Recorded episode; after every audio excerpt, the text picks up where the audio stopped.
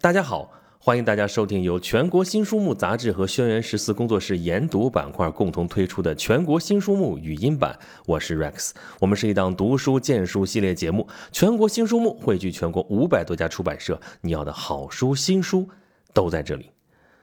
今天要给大家介绍的是一本讲述中国故事的书，作者不是中国人，而是外国人，也就是说是由外国人来讲述的中国故事。而且这本书的作者不是一个人啊，是12个人，12位作者来自世界各地，他们都是国际知名的汉学家、作家、翻译家、出版家，大部分都是中华图书特殊贡献奖的获得者。他们与中国同行，见证了当代中国的发展变化，他们浓厚的中国情缘和多姿多彩的故事让人感动。他们当中的很多人是年少的时候啊，因为某种机缘接触了汉语，进而喜欢，继而热爱，一直到不能割舍，从而和中国文化结缘，开启了长长的求学、翻译、出版和研究之路。这个历程，有的人是从20世纪90年代开始的，有的人则更早，开始于20世纪50、60年代。但是不管这是20多年前还是半个多世纪以前，那个年代学习汉语、研读中国文化，在海外还绝对是小众的选择，所以他们面临着很多具体的困难。如果不是真爱，就不可能有浓厚而且持久的兴趣，就断难坚持下去。可是他们不但一路坚守下来了，更是凭借自己的天赋、执着和努力，在翻译、研究中国文化或者中国内容主题出版方面取得了令人瞩目的成绩。比如说来自罗马尼亚的萨安娜，她已经近90高龄了，是最早来华的罗马尼亚留学生，那是20世纪50年代初的事情了。她先后在清华大学和北京大学学习，并且在北大历史系完成了本科学业。那个时代的北大名家汇集，萨安娜得以接触到了一群学术大家，也奠定了她后来的汉学研究之路。她深情地回忆说，在清华大学和北京大学的6年是我一生中最美妙的时期，这段经历为我成为历史学家和汉学家打下了坚实的基础。我将永远感谢那些可亲可敬的老师和总是面带微笑的同学。萨安娜在罗马尼亚先后出版了很多有关中国的作品，包括《象征之国》，从孔子到毛泽东，《龙的胜利》，第2次世界大战中的中国等等等等，为传播中国文化和推动中罗友好关系做出了巨大的贡献。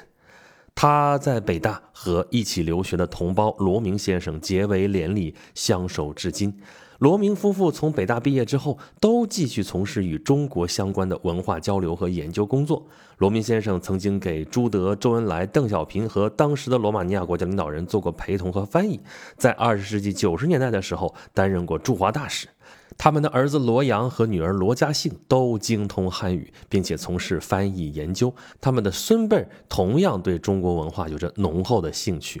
他们家可以说一门数代都是中罗友谊的见证者和亲历者，与中国难分难舍，可谓一段佳话。萨安娜在文章最后说道，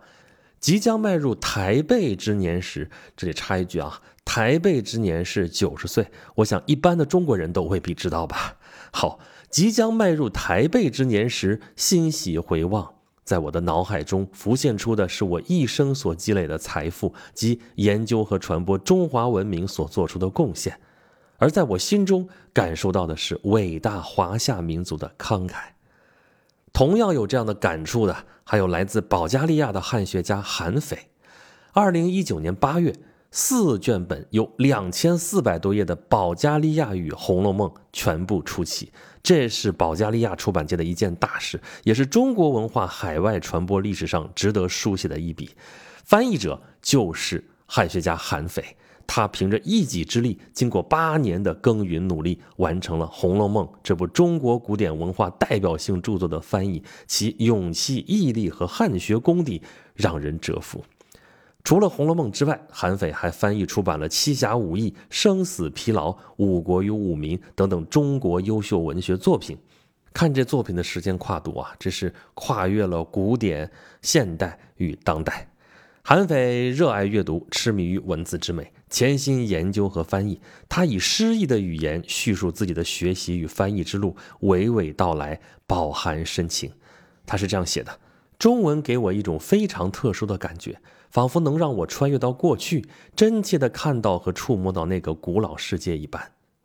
汉语将美和意境完美的结合，优美的诗歌和至理的箴言让思想永传不朽，成语则将古人的智慧完整地传于后世，跨越历史长河而未曾有一丝改变。2020年年初，韩非跟他中国的妻子肖丽在中国出版了自传图书《归宿：爱中国，爱保加利亚》，这让我们对他的学术生涯有了更多的了解。关于理想，他说，翻译中国文学作品就是我的人生使命。韩非正当年富力强之时，凭借他的天赋和学术抱负，相信未来会给我们带来更多的惊喜。还有来自瑞士的圣雅律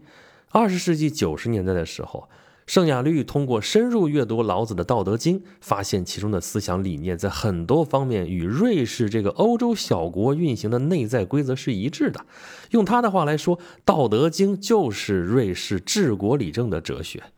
随后，圣雅律就出版了《瑞士之道》，这本书引用了《道德经》里边的80多条语录来描写瑞士。这个研究角度和思维方式啊，让人耳目一新，也让更多的瑞士以及欧洲的读者感受到了中国文化的灿烂辉煌。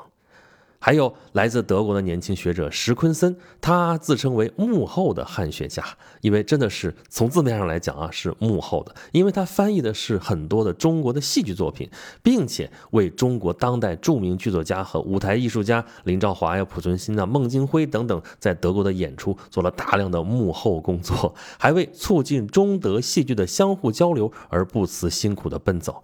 在这个过程当中，他对中国有了更深入的了解，他感受到了中国的厚重与特别，他发现了中国是一个文化与文明、政治与艺术、科学与经济以及宗教等等要素的复杂集合，而这是大部分外国人很难意识到的。再有，还有伊朗的汉学家孟纳，他学习汉语已经长达25年了，翻译和编著的作品也已经有了很多部。他说，如果重返18岁，我仍然会义无反顾地选择汉语言文学专业。我生命中大约1/3的时间是在中国度过的，我去过中国很多的城市和农村，见过中国各民族不同的风俗习惯和生活方式，体验过他们丰富多样的美食和服饰，了解他们吃苦耐劳的精神，感受过他们的温暖，这使我与中国结下了不解之缘。孟纳对中国的这种真挚感情啊，在海外学者和汉学家当中是非常普遍的，这也是他们能够克服各种困难，并且保持强烈持久的学习和研究兴趣的根本原因。那么在这本书里边啊，12位作者还包括翻译了大量中国当代文学作品的来自韩国的金泰成，来自埃及的哈塞宁，还有在20世纪70年代来到北京与中国学者一道编写缅汉词典的缅甸学者通丁，以及波兰出版家约安娜、黎巴嫩出版家哈提卜等等，还有摩洛哥中国问题专家瓦拉卢，他写的《中国与我们》对于中国的发展和取得的巨大成就高度赞赏，在他担任摩洛哥政府高级官员的时候，更是身体力行，为促进两国友好关系做了大量的工作。以上这些人的故事就构成了我们看到的这本书。那么阅读这本书，读者就可以了解这些海外学者的翻译和学术之路，也可以感受到他们不平常的人生经历。他们所做的这一切，在各自的国家都播下了中国文化的种子，让更多的人能够接触学习中国文化的知识。正是因为他们，中华文化才实现了海外传播，中华文化与异域文化才能得到有效的交流和碰撞。著名的国际汉学研究专家、国际汉学主编张希平教授，为各位作者对中国文化的情感和执着精神所感动，为本书做了序。他在序言当中说，他们孜孜不倦的译介和研究，让博大精深、独具特色的中国和中国文化进入异域，引发中外文明的交流互鉴，促进不同国家之间的相互理解和友谊。他们的努力是可敬的，他们的成就是伟大的。那么伴随着中国40年来的巨大进步和国际影响力的持续提升，中外文化交流的深度和广度进入了一个前所未有的阶段。越来越多的人成为了这些海外专家的后继者。衷心的祝愿这些与中国同行的海外专家学者在中国文化的研究和传播方面取得更多更大的成就。所以我们也有必要了解了解他们的中国故事，也就有必要读一读这本书《我的中国故事：海外学者的中国缘》，记得是由北京时代华文书局出版的。好了，感谢大家收听由全国新书目杂志和轩辕十四工作室研读板块共同推出的全国新书目语音版，我是 Rex。 我们是一档读书荐书系列节目，全国新书目汇聚全国500多家出版社，你要的好书新书都在这里。如果大家想要获取更多好书新书的资讯，以及对本节目有什么好的建议和想法，欢迎大家关注微信公众号全国新书目，留下您宝贵的反馈。好，我们今天的节目就是这样，咱们下期再会。